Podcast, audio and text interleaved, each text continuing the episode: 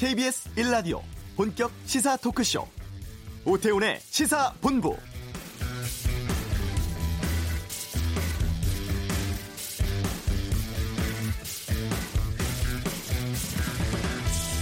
올 들어 국회에서 법안 처리 위해 본회의가 열린 날은 단 사흘 뿐입니다.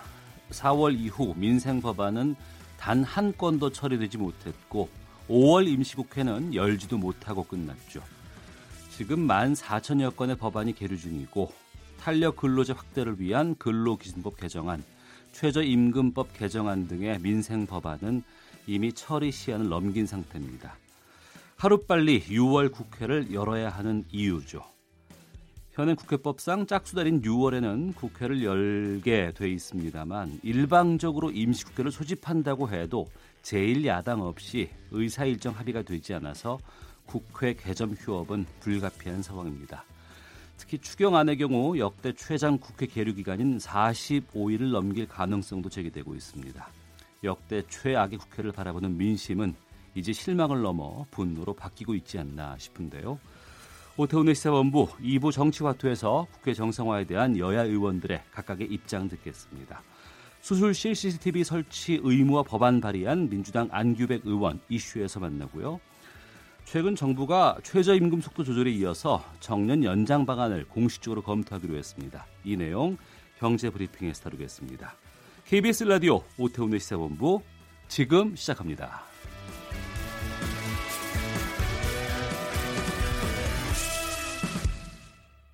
이 시각 가장 핫하고 중요한 뉴스를 정리하는 시간 방금 뉴스 KBS 보도국의 박찬영 기자와 함께합니다. 어서 오십시오. 네, 안녕하세요. 첫 소식 어떤 뉴스입니까? 어, 강서 PC방 살인 사건 피고인 김성수에게 법원이 징역 30년을 선고했다는 소식 오전에 들었습니다. 예. 어, 검찰한테는 사형 구형 받았었는데 재판부는 30년형을 내렸습니다. 서울 남부지법에서 오늘 판결이 나왔는데 재판부는 어, 피고인의 행동은 매우 잔혹하고 사회 일반의 공포를 불러일으켰다고 하면서 피고인은 유족의 용서를 받지 못했고 유족은 엄벌을 탄원하고 있다고 판결 사유를 밝혔고요. 그러면서 재범의 위험성이 있다고 판단된다면서 앞으로 김성수한테 이 형이 끝난 뒤에도 10년간의 위치 추적 장치 부착도 명령했습니다. 당시에 형의 범행을 도왔다고 해서 논란이 있었던 예. 그 동생 동생에 대해서는 범행을 입증할 만한 증거가 없다고 해서 재판부가 무죄를 선고했고요. 판사가 봤을 때 당시 굉장히 급박한 상황에서 동생이 CCTV 화면상에서 형을 잡아당긴다. 나름대로 싸움을 말리려는 행동을 했다고 볼 수 있다 이렇게 얘기를 하면서 국립과학수사연구소에서 CCTV 영상을 분석했는데 동생의 형의 범행을 도우는 행동은 아니었다 이렇게 본 점이 이번 판결에 영향을 준 것으로 보입니다. 당시 사건 이후에 동생이 형의 살인을 도왔다 안 도왔다 해서 네티즌들 사이에서도 굉장히 논란이 컸었는데 그랬죠. 검찰이 봤을 땐 이건 같이 살인한 건 아니지만 폭행을 한 거다고 해서 구형을 1년 6개월 했었는데 재판부는 이제 무혐의로 아, 무혐의로 결론을 내린 겁니다. 네. 김학의 전 법무부 차관 그 성접대 동영상 드러난 지 6년 만에 구속 기소됐다고요? 네, 그렇습니다. 아, 검찰 과거사위원회 수사 권고 어, 관련 수사단이 김학의 전 차관을 특가법상 뇌물 혐의로 구속 기소했고요. 어, 김학의 전 차관에게 성접대 제공한 그 건설업자 윤준천 씨는 강간치상 혐의 그리고 특가법상 사기 혐의 등으로 구속 기소했습니다. 김 전 차관에게도 윤중철 씨와 마찬가지로 이제 강간치상을 과연 적용할 것이냐. 예. 당초에는 윤중천 씨한테 이 혐의가 적용됐기 때문에 그 같이 적용할 가능성이 높다라고 봤었는데 이게 그러니까 2007년 12월 역삼동 오피스텔에서 여성 피해자를 윤중천 씨가 성폭행을 한 건 맞는데 동시에 이루어진 김 전 차관과 여성 피해자의 성관계는 어, 폭력이 동원되질 않았기 때문에 윤중천 씨한테 적용했던 성 어, 성 아, 강간 치상은 아니고 성접대로 이렇게 결론을 내렸고요. 이 공소시효를 검찰이 굉장히 신경을 썼는데 2007년 12월 이후에 1억 원 이상 뇌물을 받았으면 공소시효가 15년이기 때문에 네. 뇌물 액수를 1년 이상 맞추려고 검찰이 굉장히 노력을 했죠. 그래서 김학의 전 차관의 뇌물 수색 합계가 1억 7천만 원인데 음. 윤중천 씨한테 1억 3천만 원 그리고 용돈하고 생활비 등을 또또 다른 어, 사업가한테 한 3,950만 원 받아서 1억 7천만 원 뇌물죄를 적용했습니다. 뇌물은 1억 이상 5억 미만이면 최대 징역 12년 형을 받을 수 있고요. 네. 또 윤준천 씨는 피해 여성 여성을 지속적으로 폭행하거나 협박했고 또 성관계 영상 등으로 심리적으로 억압한 뒤에 세 차례에 걸쳐서 성폭행했다. 이건 정식적 어, 피해를 입었, 입혔다고 밝혔습니다. 네. 그 박근혜 정부 당시에 청와대 외압 논란은 어떻게 됐습니까? 2013년 그 검경 수사 당시에 청와대 민정 라인이 외압이 있었다 이런 의혹이 있었고요. 특히 많은 국민들이 여기에 대해서도 이제 밝혀달라라고 했었는데 어, 이에 대해서 수사단은 구체적인 외압의 증거를 찾지 못했다 이렇게 결론을 내려서 예. 당시 청와대 민정수석이었던 곽상도 현 자유한국당 의원은 무혐의 처분을 받았습니다. 이에 대해서 수사단은 당시에 수사를 담당했던 경찰들한테 물어보니까 청와대한테 부당한 요구나 지시를 받은 사실이 없다. 이렇게 진술한 점을 근거로 제시를 했는데 법조계에서는 이번 사건을 다룰 때 최대 쟁점이 뭐 물론 김학의 전 차관 뇌물도 있지만 김 전 차관이 성폭행에 가담했느냐 그리고 당시 청와대가 외압을 넣, 넣, 어, 넣었느냐 이 부분이 굉장히 관심이었는데 둘 다 무혐의로 나오니까 어, 수사단이 너무 성급한 결론을 내린 것 아닌가, 좀더 음. 단서를 찾기 위해서 더 노력했어야 되는 것 아닌가 이런 지적도 하고 있습니다. 네. 자, 헝가리 유람선 사고 이후의 수색 과정에서 두 명의 시신이 발견됐다고요? 네, 그 다뉴브강에서 유람선 침몰 사고가 발생한 지 엿새 만인 어제에 한국인 실종자로 추정되는 유해가 잇따라 발견됐습니다. 아, 현지 시간 3일 오후 5시 반쯤, 그러니까 우리나라 시각으로 오늘 새벽 0시 반쯤에 허블레아니호 주변을 수색, 수중 수색하는 과정에서 여성 시신이 발견이 돼서 수습됐고요. 어제 오후에 헝가리 측 잠수사들이 먼저 물속에 들어가서 발견을 했고 이후에 우리나라 구조대 잠수사들이 입수해서 수습을 했습니다. 오후 4시 20분부터 한 1시간 넘게 물속에 들어가서 배의 뒤쪽 부분에 그 바깥에 놓여진 한국인 여성으로 어, 추정되는 시신을 수습했다고 이렇게 설명을 했습니다. 시신은 어, 부다페스트에 있는 한 의과대학으로 이송돼서 감식 절차를 진행해 이 시신이 누구인지를 밝힐 예정이고 앞서 어제 오전 어, 사고 지점에서 100km 넘게 떨어진 지역에서 발견된 시신은 네. 그 탑승객 가운데 60대 남성인 것으로 최종이 확인됐습니다. 어제 그 한국 잠수부가 처음으로 이제 수중 수색을 한 거고요. 선체 내로는 들어가질 못했습니다. 근데 앞으로 그러니까 오늘이죠. 어, 선내 수색을 지속적으로 또 어, 헝가리 정부에 타진할 방침인데 헝가리 정부는 선내로 들어갈 수는 없다. 그리고 수요일 날 선체를 끌어내겠다 이런 입장인데 오늘 중에라도 좀 가시적인 성과, 성과가 나왔으면 좋겠습니다. 네. 한 소식만 더 보겠습니다. 민주평화당의 최경환 의원 미국의 그 우리 5.18 민주화운동 관련 기밀 문건의 해제를 요구했다고 하는데 여기 미국 기밀 문서의 당시의 상황 같은 것들이 좀 있으니까 이걸 좀 밝혀달라고 지금 청원한 거 아니겠어요? 그렇죠. 그런 정황이 충분히 지금 드러나고 있기 때문인데 예. 최경환 의원이 지난달 29일에 미국 백악관 청원란에 청원을 했다고 밝혔습니다. 그러니까 우리 청와대 청원이 아니고 미국 백악관에. 미국 백악관에 제가 이제 홈페이지 들어가 봤더니 영어로 최경환 의원 그 의원실에서 썼겠죠. 네. 이게 이제 150명이 넘으면 공개 청원으로 전환이 되는데 이제 공개 청원으로 전환이 돼서 낮 12시쯤에 들어가 봤는데 현재 1,268명 음, 모두 다 우리나라 사람일 겁니다. 청원에 참여를 했고 어, 접수 후 30일 동안 10만 명 이상 동의하게 되면 미국 정부가 우리나라 마찬가지로 공식적으로 답변을 내놔야 합니다. 네. 마감일이 그런데 6월 28일인데 지금 속도로 봤을 땐 뭐 우리나라에서 대대적인 운동이 벌어지지 않는 이상 이 속도면 10만 명 달성이 좀 어렵지 않을까 이런 생각이 들고요. 그래서인지 최광 아, 최경환 의원이 오늘 아침에 기자회견에서 적극적으로 좀 국민들이 참여해 달라 이렇게 호소를 했습니다. 최근에 그 김용장 씨하고 허장환 씨 그러니까 그 5.18 당시에 광주에서 계엄군이 무차별 공, 어, 사격을 가한 건 계엄군이 자위권을 발동한 게 아니라 사실은 치밀하게 짜여진 각본이었다. 미리 자기들이 움직여서 시민들을 자극해서 행동하게 만들었고 내부의 요원을 침투시켜서 시민들을 부추겼다. 이런 일련의 과정들을 낱낱이 폭로를 했었는데 또 5.18 당시에 전두환이 헬기를 타고 광주에 내려왔었다. 이 내용까지도 미국 정부에 이걸 보고를 했다. 이런 증언이 나왔지 않았습니까? 예. 그러니까 이런 정보를 봤을 때 분명 음. 이게 미국의 기밀 문서 안에 들어가 있을 것으로 보고 이 그걸 공개해서 이 둘의 이 두 분의 증언의 신빙성을 좀 높이고 이런 문서 증거를 토대로 밝혀지지 않은 진실을 한번 어, 파헤쳐 보겠다는 건데요. 이거와 별도로 지금 그 이낙연 국무총리도 예. 어, 평화당에서 요청이 있어서 외교청을 채- 어, 채널을 통해서 미국과 협의해 나가겠다고 밝혔으니까 양쪽에 다 이 추진을 해서 기밀 문서가 좀 공개되는 쪽으로 가면 진실을 밝히는데 한 발짝 더 다가갈 수 있을 것으로 보입니다. 알겠습니다. 방금 뉴스 박찬현 기자와 함께했습니다. 수고하셨습니다. 이 시각 교통 상황 살펴보겠습니다. 교통정보센터의 박소영 리포터입니다. 고속도로에 작업 여파를 받는 곳이 많습니다. 특히 지금 호남 선지선 논산 쪽으로 서대전 분기점 부근에서 1차로를 막고 작업을 하고 있어서 유성부터 정체가 매우 심한데요. 9km 구간에서 그냥 서 있다시피 합니다. 미리 우회하셔야겠습니다. 영동고속도로 강릉 쪽으로는 신갈에서 마성 터널 사이 5차로에서 작업을 하고 있습니다. 3km 구간에서 밀리고 있고요. 반대 인천 쪽으로 용인 휴게소에서 용인 사이로도 1, 2차로를 막고 작업을 하고 있어서 4km 구간 지나기가 어렵습니다. 더 가서 서창 일대로도 작업 여파를 받고 있고요. 중부 내륙간 고속도로 창원 쪽으로는 충주 분기점 부근에서 작업으로 1차로가 막혀 있어서 부근 지나기가 어렵습니다.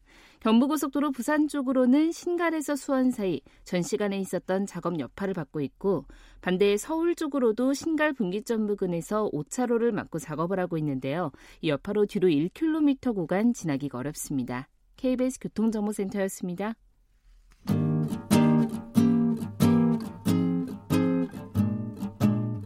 KBS 1라디오 오태훈의 시사본부 여러분의 참여로 더욱 풍성해집니다.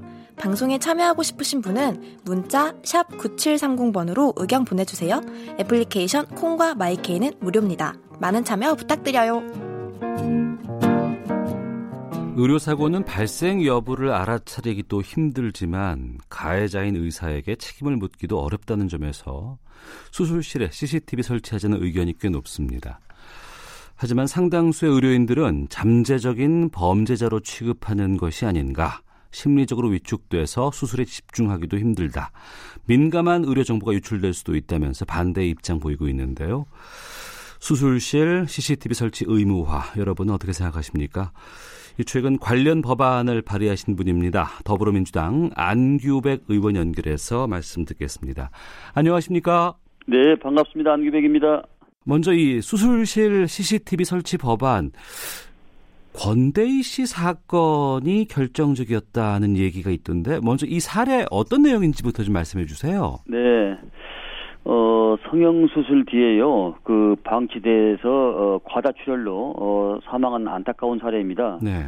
아, 당시 수술을 한 의사는, 어, 권대희 씨에게 대량 출혈이 일어났다는 것을 인지했음에도 불구하고, 어, 주의 의무를 위반해서, 어, 권 씨의 출혈량 등, 어, 경과 관찰을 하지 않고, 음. 또 지혈이나 어, 수혈 조치를 제대로 제때 하지 않아서 아마 사망했던 이 사례입니다. 네.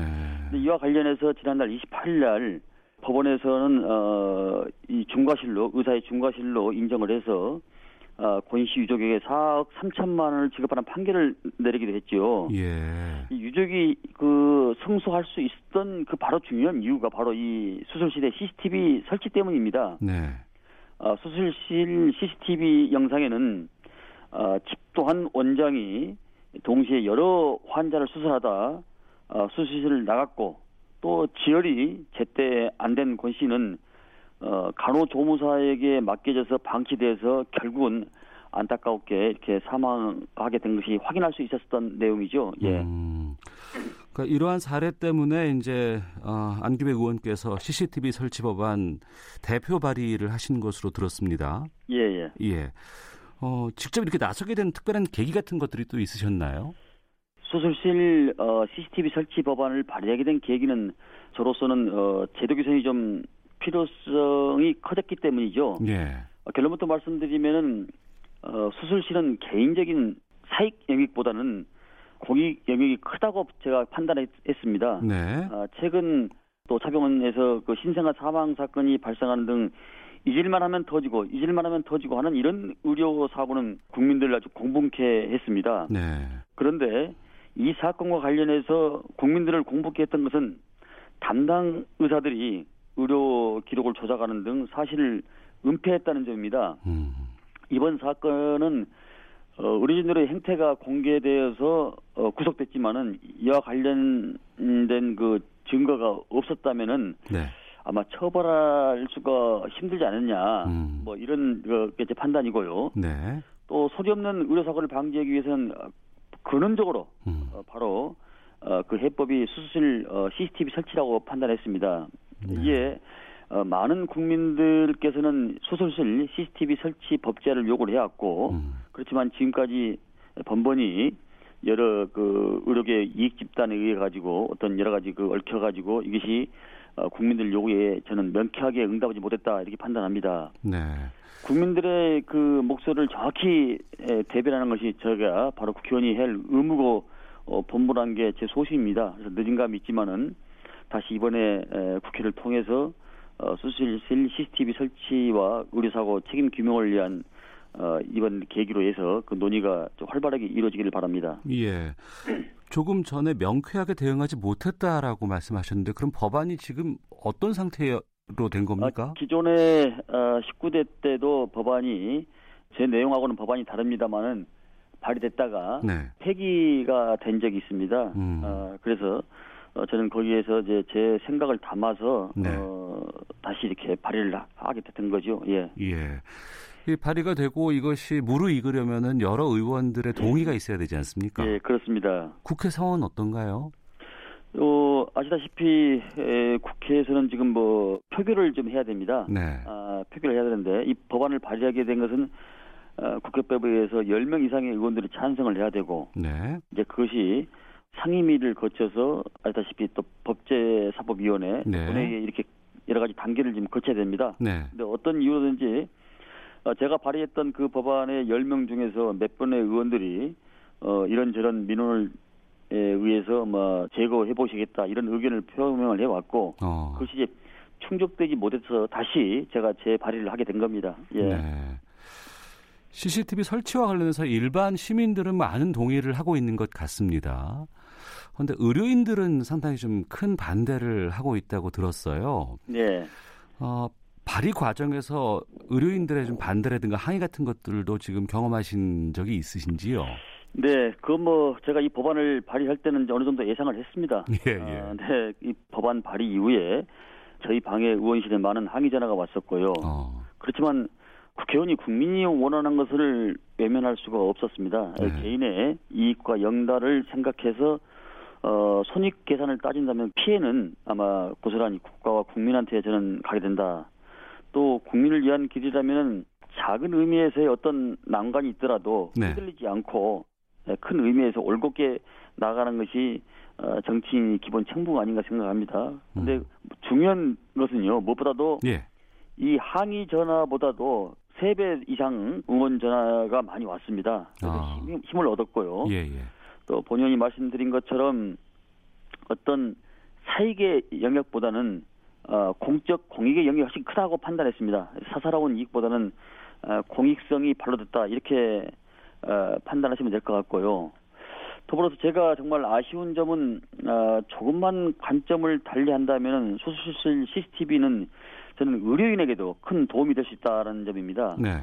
의료 과정 의료 과정에서 최선을 다했음에도 불구하고 의외에 좋지 않는 결과가 나온 사례가 너무나 많습니다. 음. 이런 상황은 어, 폐쇄형 CCTV를 통해서 그 영상을 통해서 의료인들에게 이 과실이 없음을 증명할 수 있, 있으면 이 제- 정점이 되지가 않거든요. 예. 그런데 이- 이걸 하지 않으면은 그 증거가 제출할 수가 없잖아요. 음. 특히 이 제가 낸 법안 중에는 환자가 요구가 있을 경우에만 촬영이 가능합니다. 네. 환자가 어, 자신의 본분을 다하는 어, 의료인과 환자에게 저는 모두에게 다 득이 된다 이렇게 에, 생각을 합니다. 예. 자, 수술실 CCTV 설치 의무 관련 법안 발의하신 더불어민주당 안규백 의원과 함께하고 있는데요. 국회에서 이 찬반을 놓고 토론회도 있었다면서요. 예. 어, 얼마 전에 경기도에서 아마 한 것 같은데요. 예. 저는 뭐 다른 있어 토론에 참석하지는 않았습니다만은 다만 이 내용에 대해서 상세하게 에, 보고를 받고 어, 제가 이 부분에 대해서 토- 토론을 또 했습니다. 예. 그 토론회에서 아, 의사 협회 쪽에서의 입장이 몇 가지가 나와 있습니다. 말씀을 드리면 예. 수술할 때 감시하는 카메라가 지켜보고 있으며 수술에 집중하기가 쉽지 않다. 그렇기 때문에 CCTV 달아서는 안 된다라는 주장도 있고, 그러니까 방어적으로 수술을 할 수밖에 없기 때문에 오히려 환자에게 부정적인 영향을 미칠 것이라는 의견이 있는데 여기에 대해서는 어떤 입장이실까요? 아, 참, 저 이야기가 어- 어려운데요. 이건 저는 어불성설이라고 봅니다. 네, 어, 학생이 말이죠. 예컨대 학생이 시험을 보는데 감독관이 지켜보고 있다고 제 실력을 펼치지 못한다는 논리와 뭐가 다르겠습니까? 음, 실력을 인정받는 명의들은 에, 자신의 그 수술 장면을 실시간으로 중계하고 네, 이를 통해서 의료인들을 교육하는 경우도 저는 드물지 않다고 들었습니다. 음, 어, 의협의 논리대로라면 이런 교육은 어, 환자의 목숨을 걸고 하는 좀 지나친 표현 같지만은 도박과 무엇이 다르냐? 음, 이렇게 반문하고 싶고요. 네, 수술실 CCTV 설치법은 대리 수술과 또 불법 수술을 원천적으로 차단하고 또 이 사회에서 이야기하는 장삼 이사들의 이야기는 그런 의료 사고와 책임 소재를 보다 명확히 한다. 네, 저는 이런 차원에서 국민들은 물론이고 또 의료 분쟁의 당사자인 그 의사들의 입장에서 저는 아, 득이 되는 법안이다. 어, 의사를 어, 불신하는 사회가 아니고 의료 시스템에 대한 국민적 신뢰도를 좀 높이자. 예, 우리가 세계 의료 선진국이라 하는데 음, 그렇다면 이제 환자가 있으니까 의사가 존재하지 않겠습니까? 예. 의료계에서도 좀 더 넓은 각도와 시각을 가지고 이 사안을 보신다면은 보다 의료 체계 시스템을 어, 선진화시키자는데 저는 음. 이 법안의 취지에 공감하리라고 믿고 제가 그분들을 만나면 그렇게 얘기를 하고 싶습니다. 이것은 누구 이익을 에, 이해 관계를 떠나서 의사들도 어, 보장을 받고 네, 환, 환자들도 뭐 본인들이 요구하는 경우에만 이게 CCTV 촬영이 가능하거든요. 네, 네. 예, 좀 그렇게 좀 판단하고 있습니다. 예. 그 토론회에서 다른 측면의 반대 입장도 나왔는데 예, 이 수술 영상 같은 경우에는 상당히 민감한 개인 정보 아니겠습니까? 예, 예. 그런데 이게 의도치 않게 영상이 유출된다거나 기록 외에 다른 용도로 사용되면 오히려 더 큰 낭패를 볼 수도 있지 않냐라는 지적이 있던데요. 어, 물론 그 문제가 발생할 가능성도 절대 배제할 수는 없습니다. 네. 그래서 제가 이걸 네트워크 카메라가 아닌 음. 폐쇄형 카메라를 설치를 하자. 아. 그래서 극히 제한된 인원만 보게 하자. 예. 또 향후 법안 과정에서 충분한 토론과 또 심사를 거쳐야 됩니다. 음. 그렇다 보면은 복지위원회 법안 심사 토의에서 토론을 거치면은 아마 제가 보기에는 분쟁 발생 시 해당 영상을 열람할 권한을 가진 자, 네. 또 영상 보존 기간, 또 유출 방지 대책과 유출 시 책임 소재에 대한 처벌, 아마 이런 세부안들이 의료계와 또 환자, 국민들이 원하는 그런 시스템을 가지 않을까. 네. 그래서 어, 국민에게 피해가 가지 않는 또 대한민국 우리 선진화에 저는 어, 도움이 되는 그런 방향으로 가려고 생각합니다. 그래서 제가 어, 시- 폐쇄형 CCTV를 설치하자는 겁니다. 누가 예. 볼수 있는 네트워크 카메라가 아니고요. 아. 예. 예. 그 일부 의료기관에서 CCTV를 도입한 곳이 있습니다. 지금 현재요. 예, 예. 경기도 의료원이 지금 환자 말씀하신 것처럼 환자라든가 의료진의 동의를 얻어서 이제 수술실에 CCTV를 달았다고 들었는데요. 경기도 의료원에서는 이 단 이후에 뭐 여러 가지 변화 같은 것들도 좀 접해 보신 적이 있으신지요? 어, 이게 지금 작년 10월 달에 경기도에서 최초로 경기도 도의료원, 안성병원, 뭐에서 수술실 CCTV 도입해서 지금 운영을 하고 있고, 예. 5월 달부터는 6개 병원에서 전면적으로 확대 운영하고 있다고 그래요. 네.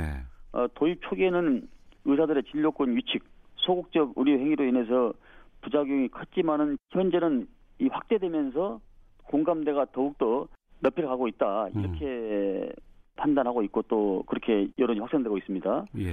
근데 사람은 누구나가 인생의 여정에서 나이가 먹으면 늙고 늙으면은 뭐 아프고 아프면은 누구나가 어 수술을 또 할 수밖에 없잖아요. 이것은 음. 우리 모두에 관련된 사항이지 누구 특정한테 관련된 사항이 저는 어, 아니라고 봅니다. 예. 네.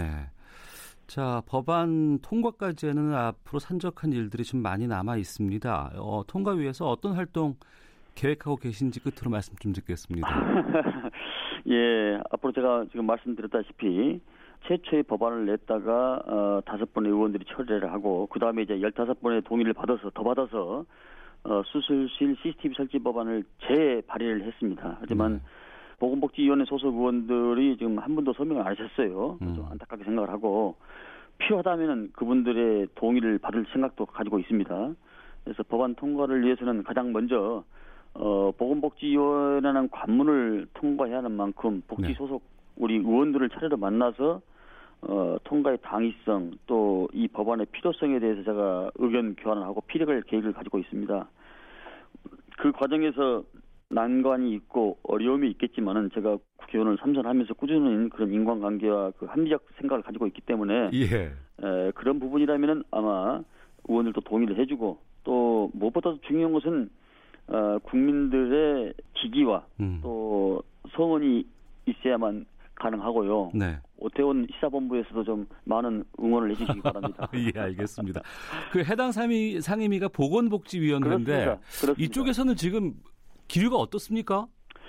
어, 아직 이쪽 관련된 의원들하고는 한 두 번 얘기해봤는데 본인이 예. 서명을 더 해주겠다. 왜 나한테는 얘기 안 했냐 이런 의원들도 계십니다. 아. 아 제가 뭐 의정 활동하면서 기본적으로 무리한 법안을 내거나 어떤 그 중심에 있는 흔들리는 그런 그 법안을 낸 적이 없기 때문에 음. 어, 많은 더 의원들께서 관심의 시선을 보내고 있는 것 같습니다. 알겠습니다. 네. 자, 오늘 말씀 여기까지 듣겠습니다. 고맙습니다. 예, 예, 감사합니다. 예, 지금까지 더불어민주당 안규백 의원과 함께 말씀 나눴습니다.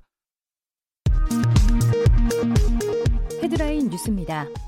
올 1분기 경제 성장률이 전분기 대비 마이너스 0.4%로 수정됐습니다. 1년 전과 비교한 소비자 물가 상승률이 5개월째 1%를 밑돌았습니다. 폼페이오 미국 국무장관이 북한의 단거리 미사일 발사는 아마도 유엔 안보리 결의 위반일 것이라면서도 후속 조치에 대해서는 언급하지 않았습니다.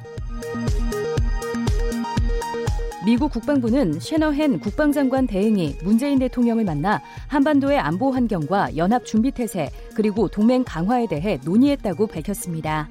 지금까지 라디오 정보센터 조진주였습니다.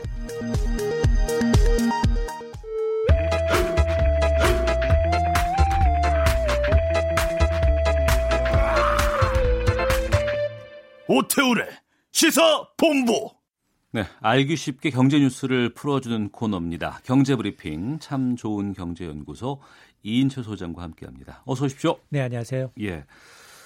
어, 정부가 정년 연장 문제 직접 거론하면서 여기에 대한 논의가 필요한 시점이라고 밝혔습니다. 또 최저임금 속도 조절 이것도 지금 거론하고 있는데 먼저 내년도 최저임금 결정하기 위한 논의 이미 시작은 됐죠. 그렇습니다. 이게 법정 시한이 있기 때문에 이미 지난주에 이제 최저임금위원회 첫 전원 회의가 시작이 됐어요.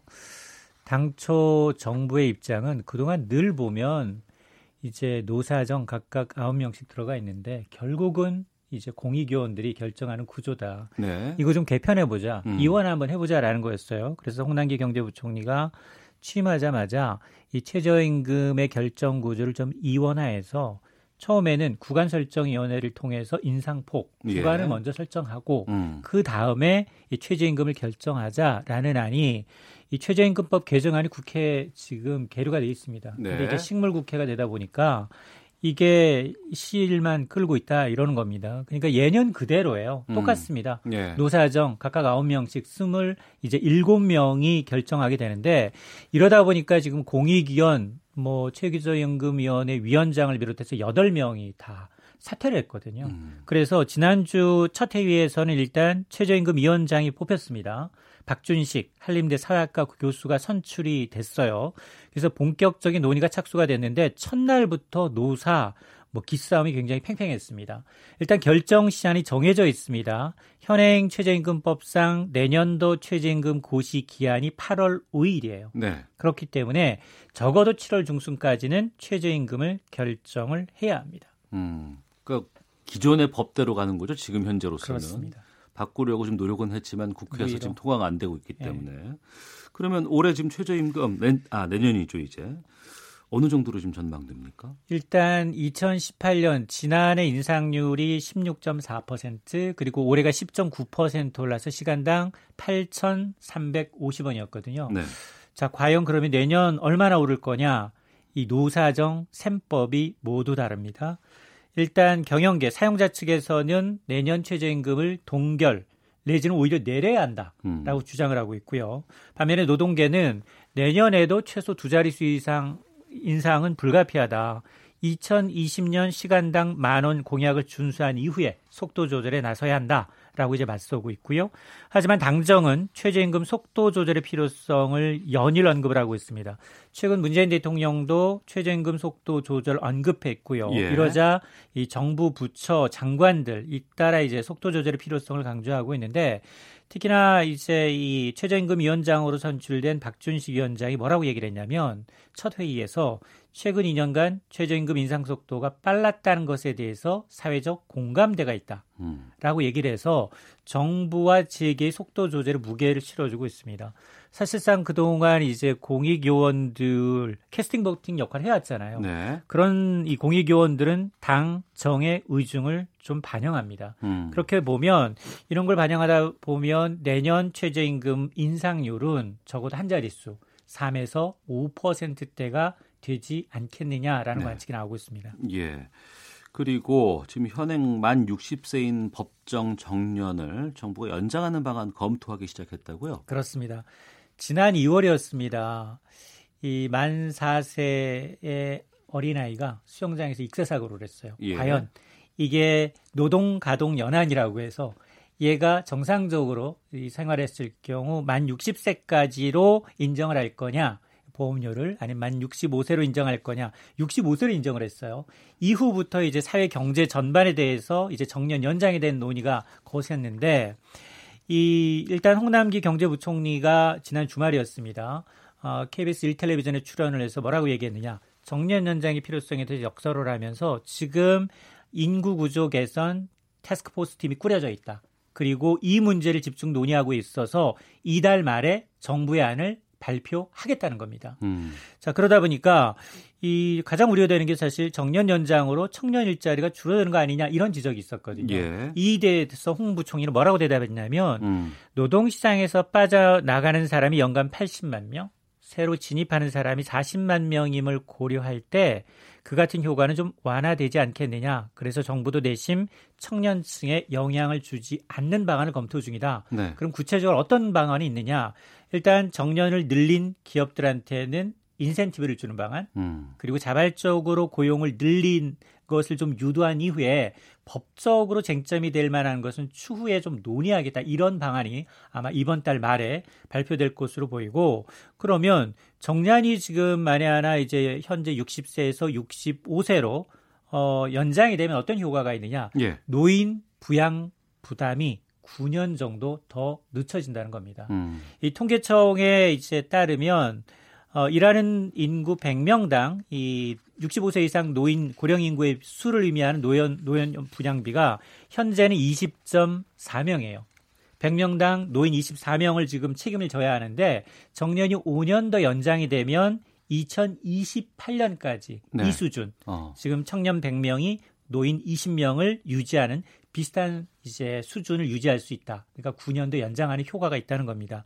때문에 이 노인 이제 부양 부담을 좀 줄이기 위해서라도 현행 법정 이 정년을 60세에서 65세로 단계적으로 좀 연장하자라는 목소리가 이더 설득력을 얻고 있습니다. 예, 뭐 수명 연장이라는 측면에서 아니면 또 우리 인- 인구 구조 같은 것들을 본다 그러면은 정년 연장의 당위성들은 있어 보입니다만 또, 또 젊은 층은 일자리 구하기 힘든데 이거 계속. 이러면 좀 더 힘들지 않을까라는 우려도 많이 하고 있고 또 기업에서는 좀 인건비 부담이 높아지지 않을까라는 걱정도 좀 있는 것 같아요. 실제로 이제 한국 경영자 총협회의 이 통계를 보게 되면 어, 지난 10년간 2007년부터 2017년까지 20대 근로자 수가 3% 줄어들었어요. 음. 그런데 50대 근로자는 80% 넘게 늘었다는 겁니다.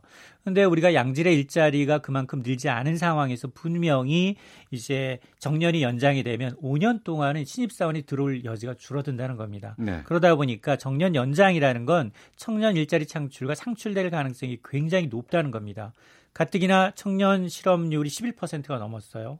그러다 보니까 이 청년 실업을 또 가중시킬 수 있고 또 하나가 뭐냐 이 근무 연한에 따라서 우리는 임금이 높아지는 연공서열식이에요. 예. 그러다 보니까 이 연공서열식 체계를 그대로 둔다면 당연히 기업 입장에서 보면은 이제 신규 사원을 좀이 신규 사원 채용을 좀 줄일 수밖에 없다라는 겁니다. 때문에 이 정년 연장이 이제 우리는 법제화한다면 음. 예전처럼 공무원이나 이 대기업의 전형물로 국한될 가능성이 있다. 이런 것들을 좀 아, 고려해서 청년 영장 문제를 좀 논의해야 한다라는 지적이 나오는 겁니다. 알겠습니다.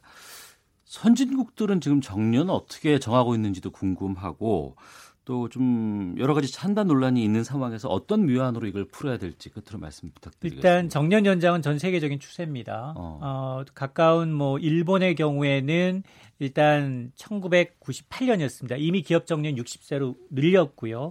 2013년에 65세, 지금은 70세까지 연장하는 것을 이제 공론화하고 있고요. 그리고 이제 먼저 공로 고령화를 경험한 독일, 프랑스 등도 만 65세 정년 높이는 작업을 추진하고 있습니다. 미국은 아예 정년 연장이라는 개념이 없이 이제 노인 기준 연령 상향과 동시에 정년 연장 혹은 이제 일자리 근로시간 감축을 동시에 이제 시행을 하고 있는 상황이고 그래서 이게 워낙 민감한 사안이기 때문에 공론화는 굉장히 필요한 시기고요. 그런데 예. 앞서서 지적됐던 연공서열식 임금 구조를 개편과 함께 청년 일자리 문제 대책을 동시에 좀 음. 이제 검토할 필요가 있어 보입니다. 예. 어, 지금은 좀 이것에 대한 진지한 고민들 또 공론화 과정 꼭 지금 진행을 해야 되는 시점이 아닌가 싶습니다. 자, 경제브리핑 참 좋은 경제연구소 이인철 소장과 함께했습니다. 말씀 고맙습니다. 네, 감사합니다. 예. 2부에는 정치화투 있습니다. 6월 국회 정상화 언제쯤 가능할지 두 현직 의원에게 물어보겠습니다. 하재근의 문화살롱, 아, 영화 기생충, 또 방탄소년단의 웸블리 공연까지 알아보겠습니다. 뉴스 들으시고 2부에서 뵙겠습니다.